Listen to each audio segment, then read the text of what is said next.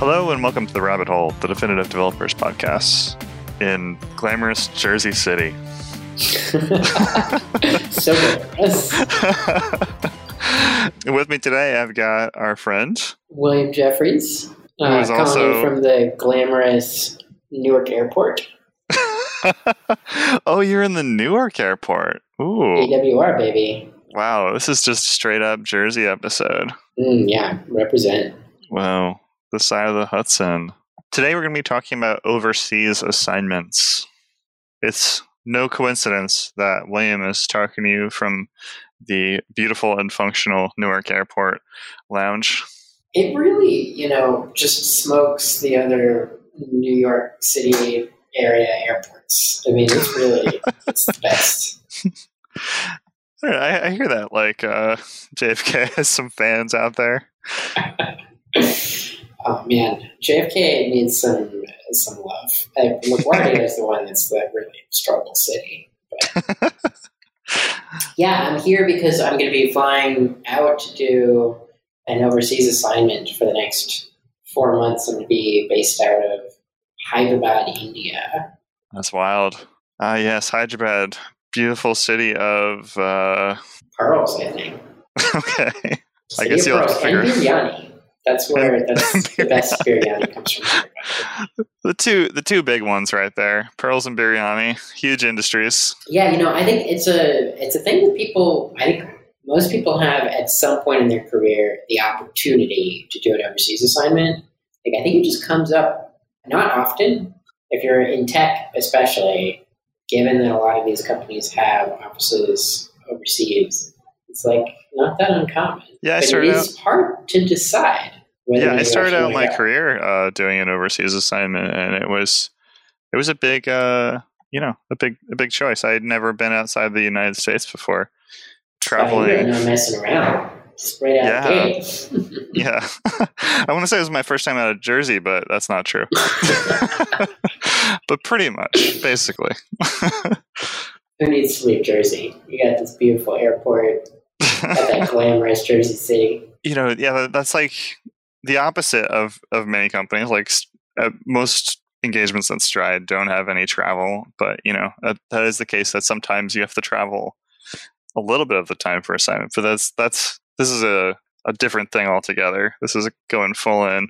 I think, you know, Stride is sort of unusual as a consultancy in that there isn't any travel. I think most consultancies travel is part of the deal. Maybe not international travel, but some. But even if you're not working in a consultancy, even if you're working in a product company, which I think most people in tech are, I mean, oftentimes if it's a larger company or if it's a rapidly growing company, they're either already overseas or they're trying to go overseas. Yeah, that's true. Like I've definitely heard. I've met a lot of people who are working for small companies that are rapidly growing, and they need some kind of you know follow the sun capacity, like where they need support or manpower in different places, and so there's you know opportunity to you know I think we talked about like you know engaging with those people on your day to day basis, like as remote team members, but you can actually you know be a part of that remote team Yeah, I did that. I was on a client. I was uh, uh, on a fashion tech client, and they were opening an office in Spain, and I went out there to help them hiring and onboarding and training, sharing the culture. And you know, they were not that big, I and they were they were growing fast, but it was. I think it was a lot of what you were saying. They wanted the ability to follow the sun. They wanted, you know, a bigger hiring pool. But I mean, it's definitely not for everyone. I remember there were a lot of people who did not want to go on that assignment. is surprising to me. It seems like it'd be a blast. It's, it sounds like a total perk. Wait, weren't you on that project, Dave? Yeah. They, nobody asked me if I wanted to go. What are you talking about? You were totally invited. Everybody was invited. no, I, I You, they, you, they you, went. deci- you opted out, didn't you? You opted out because of your girlfriend. I bet. Mike. No, no, I don't. No, I, I don't think. I don't think they would have given me up that easily. And anyway, like somebody had to hold, held down the fort when you were gone. So that that's a that's a factor when you're deciding whether or not you would even want to accept an overseas assignment. It's like, do you think that you can leave your team in a good position, or are you too critical? I, I definitely felt like the, the time wasn't right. But, you know, that's a good point about like, you know, life commitments and you know your your family situation you know if you had a couple of kids you probably wouldn't be like oh yeah maybe i'll go to india for uh, a couple months Right, yeah. I'm forever alone, so it's super easy for me. But. we actually, uh, you know, friend of the show, Dane O'Connor from, what episode was that? yeah i think that was episode number 76 stop talking about tech debt Oh, yeah. So he was going to be on the project and ended up opting out because, uh, you know, he's got a wife and kids and, you know, they were sick and it was like the timing was wrong and all these things that I just can't relate to it at all. As someone who's just in perfect health I've managed to avoid the prison that is adulthood. unburdened with sickness and babies Yeah. diapers Babies. what kind of cha- challenges do you think somebody who's taking overseas assignment might face Well, so I remember when I was in Spain, there were a lot of issues with collaborating with the main office, which is like kind of an interesting experience to have as somebody who's normally in the headquarters, be on the other side and see how often you're leaving people out key decisions.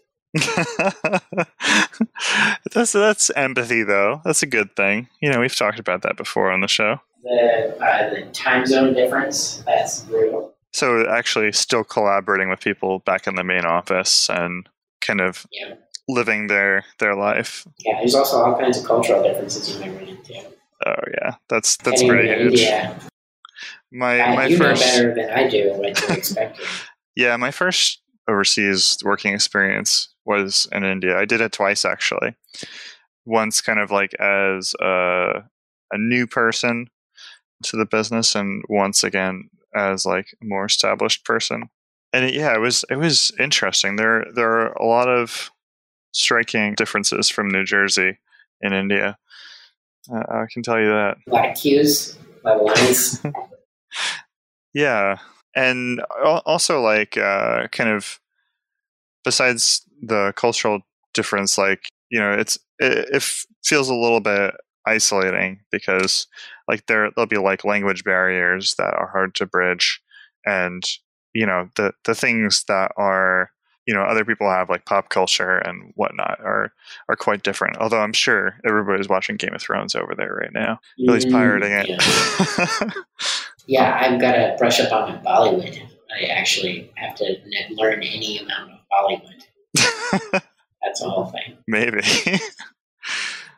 I was I was warned that I was going to need to practice with the accents. what do you mean by that? It's like, uh, you know, I mean, like even if sometimes if you're speaking English to someone who's who speaks a you know a dialect of English, it's very different from yours. So even as a native speaker, it can be unintelligible at first. I don't know if you encountered this. yeah, it's it's funny how even like changing the rhythm of how you speak really changes your perception of it, like your ability to hear it completely. And I, I think also for communicating, there is kind of like a, a little bit of a code switch that can happen, even like if you spend a lot of time there. You know, it's not like that person who says, "Oh yeah, I spent a summer abroad, like in college," and you know, when I in London, and whenever I get drunk now, I just go into a British accent. That's a completely ridiculous thing. But like, if you're communicating with someone, like you kind of naturally mirror things about the rhythm and cadence that they talk, and like that, you can kind of take some of that into you and make it easier for them to understand you as well. Because like, as foreign as like your cadence and the way that you speak is, like or uh, the way that they speak is that it's also very foreign for them and hard to understand how you're speaking. yeah, I think you picked up some phrases that I've never heard before, which are you know common. Yeah, prepone. That's a good one. Which one? It's the opposite of postpone. It's uh, prepone. oh my god, that's amazing! I had no idea. I was thinking of the needful. oh yeah, doing the needful. That's important. You know, you got to ask yourself if you're really doing what's truly most needful. I think that's a tenet of agile. Yeah, and I think we like particularly with uh, India, we talked a little bit the other day about like how for cultural differences, one of the big ones is kind of the culture of like saying no, which you know, like, I, like there there are some people in the U.S. that like say yes to too much, but in in India, in some in some ways, it's like kind of a cultural thing where you know people will say yes even when they're just acknowledging that they've received your message. And they don't intend to actually do the thing you've asked for. right. Yeah. It's very confusing for a foreigner. Yeah, and then there's some like American specific stuff. Like we use sports metaphors basically constantly. Yeah. Really knock that one out of the park. Yeah, sports metaphors. Always a home run one. with the kids. Yeah. This is a slam dunk. Yeah. Real win win. I've talked to people for I mean basically everyone outside the United States, even other pretty similar countries like the UK, Australia, talk about how Americans are just go ham on these sports metaphors. Yeah, we're just always going into overtime. Double Jeopardy. I don't know. Wait, is that that's not a sports metaphor? Je- Jeopardy's not a sport. Maybe it is. I don't know. I think that's when you get tried twice for the same crime. Another culturally specific reference. what was that not? Did that not come to Jersey? I don't into some cultural barriers here. Possibly. I'm Googling it. yeah. So I mean, how do you how do you be successful in a situation like that? I mean, you did this. You did it well enough that they they called you back. And the second time when you came back, you were the head honcho. You were the big kahuna.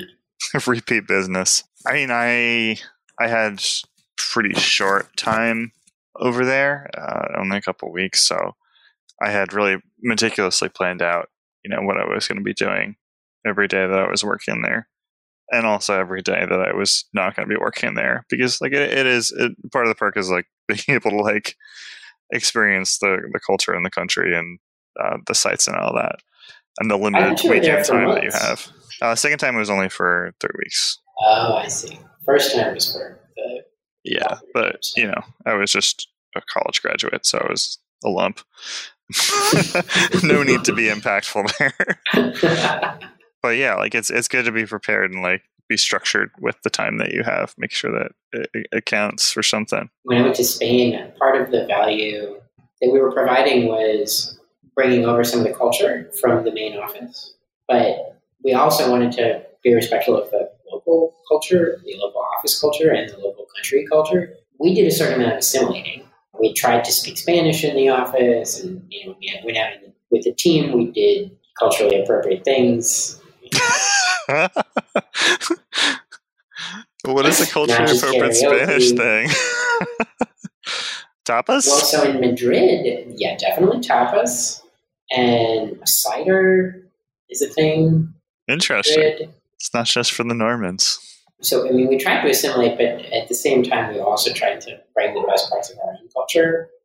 And I think that that was appreciated. Yeah, I guess like the te- the culture of teamwork is is pretty universal. Like being a good person and a good collaborator has a lot of the same components, no matter where you are on this this earth. Yeah, and I, and I think that um, American culture is. I mean, there are many things that are maybe counterproductive about it, but there's certainly you know, one thing that American culture has in spades, and that is the freedom to fail. It is okay to make mistakes, and it's encouraged to try bold things, even knowing that there's a risk that it's going to blow up your face.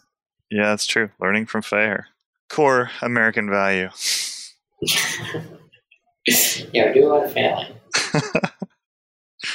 Hopefully, we, we do a lot of learning too. You got any war stories from your your overseas office assignment? Yeah, I think that's one of the reasons why you take an overseas assignment, right? Is to get get those crazy stories. I mean, besides stories from just traveling, where I had very little idea what I was doing, and like, you know, had this uh, impression that I wanted to travel to visit a desert in in Rajasthan, and ended up like driving for an hour and a half with a bunch of rando strangers in a truck until they dropped me off by this kid who took me on a camel to his suburban house and then it's just absolutely insane day I think you you kind of learn a lot about people too. See a little bit more about like what sets your culture apart, like we've been talking about. Like one thing that was kind of striking to me when I was when I came over to meet these people, like uh, obviously like uh, they they treated me very well since I was a guest, and you know I was there to like teach them and like talk to them about like uh, different ways that we can improve. So you know they they're giving me a lot of respect that made me a bit uncomfortable um, because I just want to be like one of the one of the folks. And one of the there were a couple of moments where like I like sitting on the floor and I'd like sit on the floor or like I'd make a spill and then I'd like just grab a towel and mop it up. People would be like, "Oh my god, why are you doing that?" Like, what? this is very confusing. Seems like mopping up a spill is normal. Yeah, it's like, oh, this is dangerous. Gotta get that done. but you know, since I was a guest, I was like, oh, you shouldn't, you shouldn't have to do that. Like, you're, you're a guest. Oh, I see. And like, you shouldn't, you shouldn't have to like be uncomfortable and like sit on the floor because you're a guest. And I'm like, this is where very comfortable. I remember when I was in Spain, I had to interview a candidate, do a technical interview with a candidate. Oh boy. Um, Did you yeah, know like the right words for like a React component in uh, Spanish? Well, so it was supposed to be in English, and you know, very quickly we realized that this was not it was not going to be possible to conduct this interview successfully in English. And so, you know, I made the mistake of being like, yeah, no, all right, we'll just do it in Spanish. I got this. I did not have it. Oh, no. You did not cover the Duolingo section on interviewing topics. But yeah, the technical jargon is, is very different. But I was able to call in a colleague who had Spanish. you got an interpreter. Yeah, I remember. I remember Kimberly talking about that too. Like our, our, our good friend Kimberly, like she, she was saying that like pairing in Spanish is a very different experience than pairing in English. Like he uses a different part of her brain. Fascinating. well, it's good catching up, William. I hope yeah, you have. Good catching up with you too. I hope you have a bon voyage. Well, thank you. And you get um, all kinds of fun stories to share when you get back. Follow us now on Twitter at Radio Free Rabbit so we can keep the conversation going. Like what you hear? Give us a five star review and help developers just like you find their way into the rabbit hole. And never miss an episode. Subscribe now, however you listen to your favorite podcast. On behalf of our producer extraordinaire, William Jeffries, and our amazing host, Michael Nunez, who's out being a dad, and me, your host, Dave Anderson, thanks for listening to The Rabbit Hole.